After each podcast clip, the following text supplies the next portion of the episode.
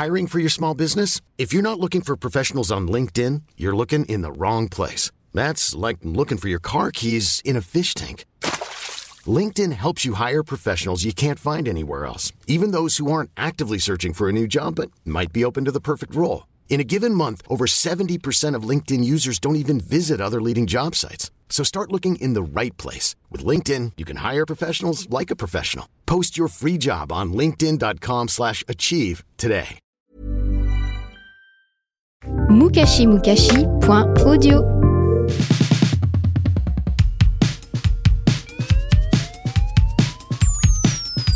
Bonjour à tous, je m'appelle Mia et vous écoutez Culture Miam, le podcast qui parle de choses que vous ne savez peut-être pas sur ce que vous mangez sûrement. Après le dernier épisode sur le beurre de cacahuète, j'ai eu envie de creuser un peu plus la cuisine des États-Unis. Pourquoi?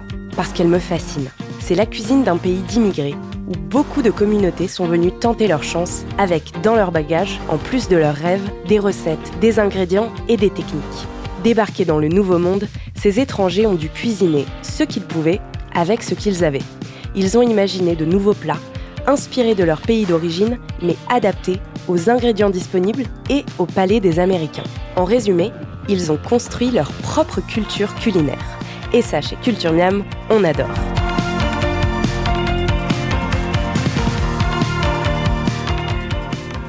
Aujourd'hui, je vais vous parler d'une de ces cuisines d'immigrés, la cuisine italo-américaine, qui a très peu à voir avec la cuisine italienne. Oui, je vous entends là. C'est vrai qu'il n'existe pas vraiment de cuisine italienne, mais plutôt plein de cuisines très différentes issues des 20 régions d'Italie. En revanche, il existe une cuisine italo-américaine, une gastronomie à part dont vous allez découvrir l'histoire en deux épisodes de Culture Miam à travers deux plats emblématiques. Les spaghetti and meatballs dans l'épisode d'aujourd'hui et la pizza dans le prochain. La version américaine, bien sûr, je ne veux froisser personne. Vous allez voir, loin des caricatures, ces plats ont eu un réel impact sur la perception de la cuisine italienne dans le monde.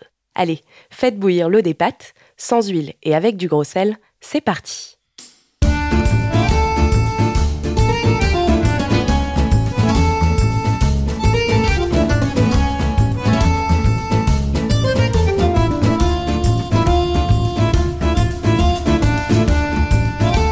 L'instar de la cuisine Tex-Mex ou du poulet à l'ananas que mangent les Américains en pensant qu'il s'agit de nourriture chinoise, la cuisine italo-américaine est une cuisine d'immigrés qui a muté une fois arrivée en Amérique. À la fin du 19e siècle, il y a eu une grosse vague d'immigration italienne aux États-Unis. À peu près 4 millions de personnes sont arrivées entre 1880 et 1920 pour échapper à la pauvreté, voyant dans les États-Unis la promesse d'une vie meilleure. Dans le lot, les familles Capone, Coppola, Scorsese, Sinatra, autant de grands noms qui ont contribué à la légende de l'Amérique. 85% de ces immigrés venaient du sud de l'Italie, de Campanie, la région de Naples donc, des Abruzzes, de Calabre ou de Sicile. C'est pour ça que ce qu'on appelle la cuisine italo-américaine est à l'origine une cuisine du sud de la botte. C'était des régions très pauvres, où la nourriture était simple, composée principalement de légumes et de céréales. Fraîchement arrivés dans des grandes villes comme New York, San Francisco, Boston, Chicago, c'est le choc pour ces immigrés italiens. Leur rêve d'abondance vient de se réaliser. Du bœuf, du veau, du porc, des fromages, tout ce qu'ils ne pouvaient pas s'offrir là-bas les attendait ici. Leur traditionnelle cuisine du Sud allait vivre le rêve américain. De nouveaux ingrédients, de plus grandes portions, en un mot, la liberté. L'exemple le plus emblématique est celui des fameuses spaghetti and meatballs. Mais oui, vous savez, le plat que partagent la Belle et le Clochard dans le film de Disney sorti en 1955. Ils sont au resto, normal pour des chiens, et Tony, le chef italien, leur apporte un gigantesque plat de spaghetti recouvert de sauce tomate et de grosses boulettes de viande. Il dégaine l'accordéon pour leur chanter ce qui est resté, je pense, l'une des plus grandes chansons d'amour de l'histoire, avec l'amour brille sous les étoiles du roi lion, bien sûr. Nuit, belle nuit, sous un ciel d'Italie, on t'appelle Bella Notte. Oh nuit, belle nuit, sous un ciel d'Italie, on t'appelle Bella. Les spaghetti and meatballs sont une recette inventée de toutes pièces par les immigrés. Le concept n'existait pas en Italie car on ne mélangeait généralement pas les pâtes et les boulettes de viande, les polpettés. Les pâtes sont un primi piatti, littéralement le premier plat. Elles viennent avant les boulettes, qui sont le secondi piatti, le plat principal.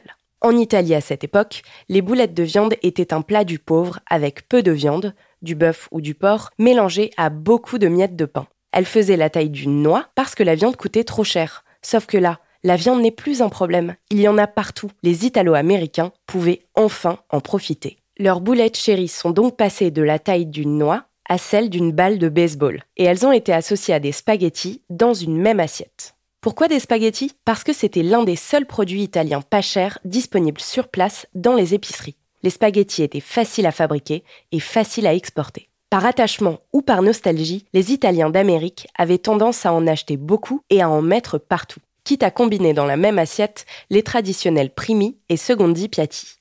Entre les grosses boulettes et le débordement de pâtes, les spaghetti and meatballs étaient pour les Italiens un symbole d'abondance, de réussite et d'intégration à la société américaine. Ce plat n'a donc rien à voir avec le stéréotype des Américains qui américanisent la bouffe en doublant les proportions. Pas du tout. C'est un vrai plat italo-américain inventé par des Italiens et qui portait tout l'espoir qu'ils mettaient dans leur nouvelle vie aux États-Unis. Si vous voulez en faire un jour, regardez le parrain. Dans une scène restée célèbre, Clemenza donne sa recette à Corleone. De l'ail frit, des tomates, du concentré de tomates, des boulettes de viande, du vin rouge et un peu de sucre. À vos fourneaux.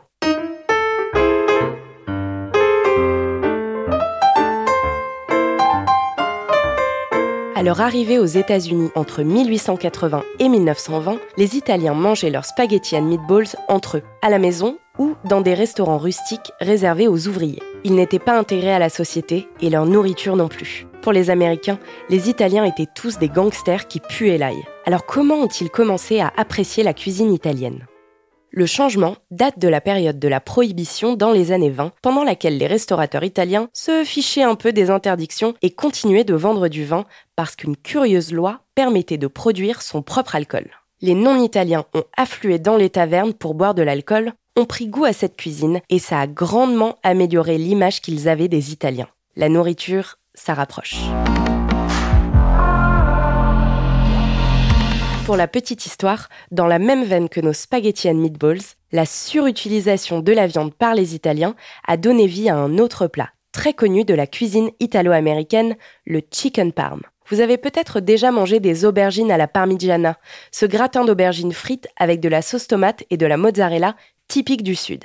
Eh bien, aux États-Unis, les Italiens ont remplacé les aubergines par du poulet. Oui, aubergines et poulet n'ont pas grand-chose en commun, mais c'est exactement la même logique qui s'applique. Si la viande est un signe d'abondance, mettons-en beaucoup et partout. Les Italo-Américains appellent ça un chicken parm et aujourd'hui tout le pays en mange, même en sandwich. Du gratin d'aubergine au sandwich au poulet, voilà un autre exemple frappant de la mutation de la cuisine italienne en Amérique. Aujourd'hui, tous les Américains ont adopté les spaghetti and meatballs, le chicken parm et plein d'autres plats italo-américains comme les baked ziti, leur version du gratin de pâte qu'on trouve dans tous les restaurants traditionnels italiens. Il y a un point commun intéressant entre tous ces plats, c'est l'omniprésence de la sauce tomate. Ils appellent ça la red sauce ou la marinara. C'est une sauce à base de tomates, d'ail et d'huile d'olive d'origine napolitaine qu'ils mettent sur les pâtes, les viandes et les légumes, alors que partout ailleurs, c'est une sauce associée aux pizzas. C'est en effet la base de la marinara, première pizza de l'histoire que vous avez peut-être déjà croisée dans un restaurant. Oui, les Américains mettent donc une sauce de pizza sur tous leurs plats italiens. Ça peut sembler étonnant, mais vous comprendrez mieux pourquoi dans le prochain épisode de Culture Miam dédié à la pizza. Pendant des dizaines d'années, jusqu'aux années 60 en fait, les restaurants italiens, c'était la cuisine du sud de l'Italie. Mais au fur et à mesure du temps, cette cuisine populaire est tombée en désuétude. Certains restaurateurs italiens de New York se tournent alors dans les années 70-80 vers la cuisine du nord de l'Italie, des régions de Milan, Florence ou Bologne, qui étaient réputées plus chères et plus chics des produits italiens luxueux comme le jambon de Parme, le parmesan ou le vinaigre balsamique commencent à arriver aux États-Unis. D'un coup, dans les restaurants, la mode est beaucoup moins à la red sauce et beaucoup plus aux sauces à base de beurre. On voit arriver des risottos au cèpe et des panna cotta à la place des vieux cannolis siciliens. La cuisine italienne se renouvelle, les Américains découvrent sa variété. Mais n'oubliez pas qu'on est aux États-Unis. Les Américains ne font pas dans la finesse et les restaurateurs doivent s'adapter à leur goût pour les plats lourds et gras. De nouvelles recettes de pâtes sortent alors d'on comme les fettuccine alfredo, des tagliatelles saturées de crème et de parmesan ou les penne à la vodka, dont la sauce est composée de crème, de tomates, de fromage et de vodka. Ces deux recettes se trouvent partout aux États-Unis, même en sauce toute prête au supermarché, et de nombreux Américains sont persuadés que ce sont d'authentiques plats italiens. Pour avoir goûté les deux, ce n'est vraiment pas bon, mais je déteste les pâtes à base de crème, donc je ne voudrais pas vous influencer. Beaucoup d'historiens de l'alimentation considèrent que c'est l'influence américaine, et en particulier les spaghetti and meatballs, qui ont fait passer les pâtes de primi piatti à plat principal partout dans le monde et jusqu'en Italie. Pour l'anecdote, dans les villes italiennes, on croise souvent des spaghetti and meatballs pour attirer les touristes américains. Les États-Unis ont donc contribué à la popularisation de la pasta italienne, et ça, ce n'est pas rien. Mais il y a un autre symbole de la cuisine italienne dont les Américains ont changé le destin. Il s'agit de la pizza. Entre la margarita napolitaine à la pâte fine et croustillante et la cheesy crust de Pizza Hut bien épaisse et dégoulinante, il n'y a plus grand chose de commun, à part peut-être la forme. Les États-Unis ont fait de la pizza un fondement de leur culture culinaire. Et franchement, depuis que j'ai découvert son histoire, je trouve qu'ils ont un peu raison. On en reparle le mois prochain. Et d'ici là, comme toujours, régalez-vous. Et au fait, écoutez Culture Miam sur Apple Podcast, SoundCloud et votre application de podcast préférée. Laissez-nous plein d'étoiles et suivez-nous sur Facebook, culturemiam.com et sur mukashimukashi.audio.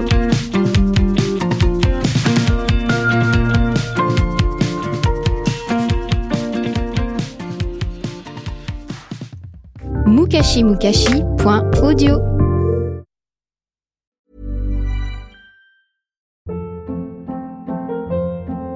Hold up. What was that? Boring. No flavor. That was as bad as those leftovers you ate all week. Kiki Palmer here, and it's time to say hello to something fresh and guilt-free. Hello Fresh. Jazz up dinner with pecan-crusted chicken or garlic butter shrimp scampi. Now that's music to my mouth. Hello Fresh. Let's get this dinner party started. Discover all the delicious possibilities at hellofresh.com.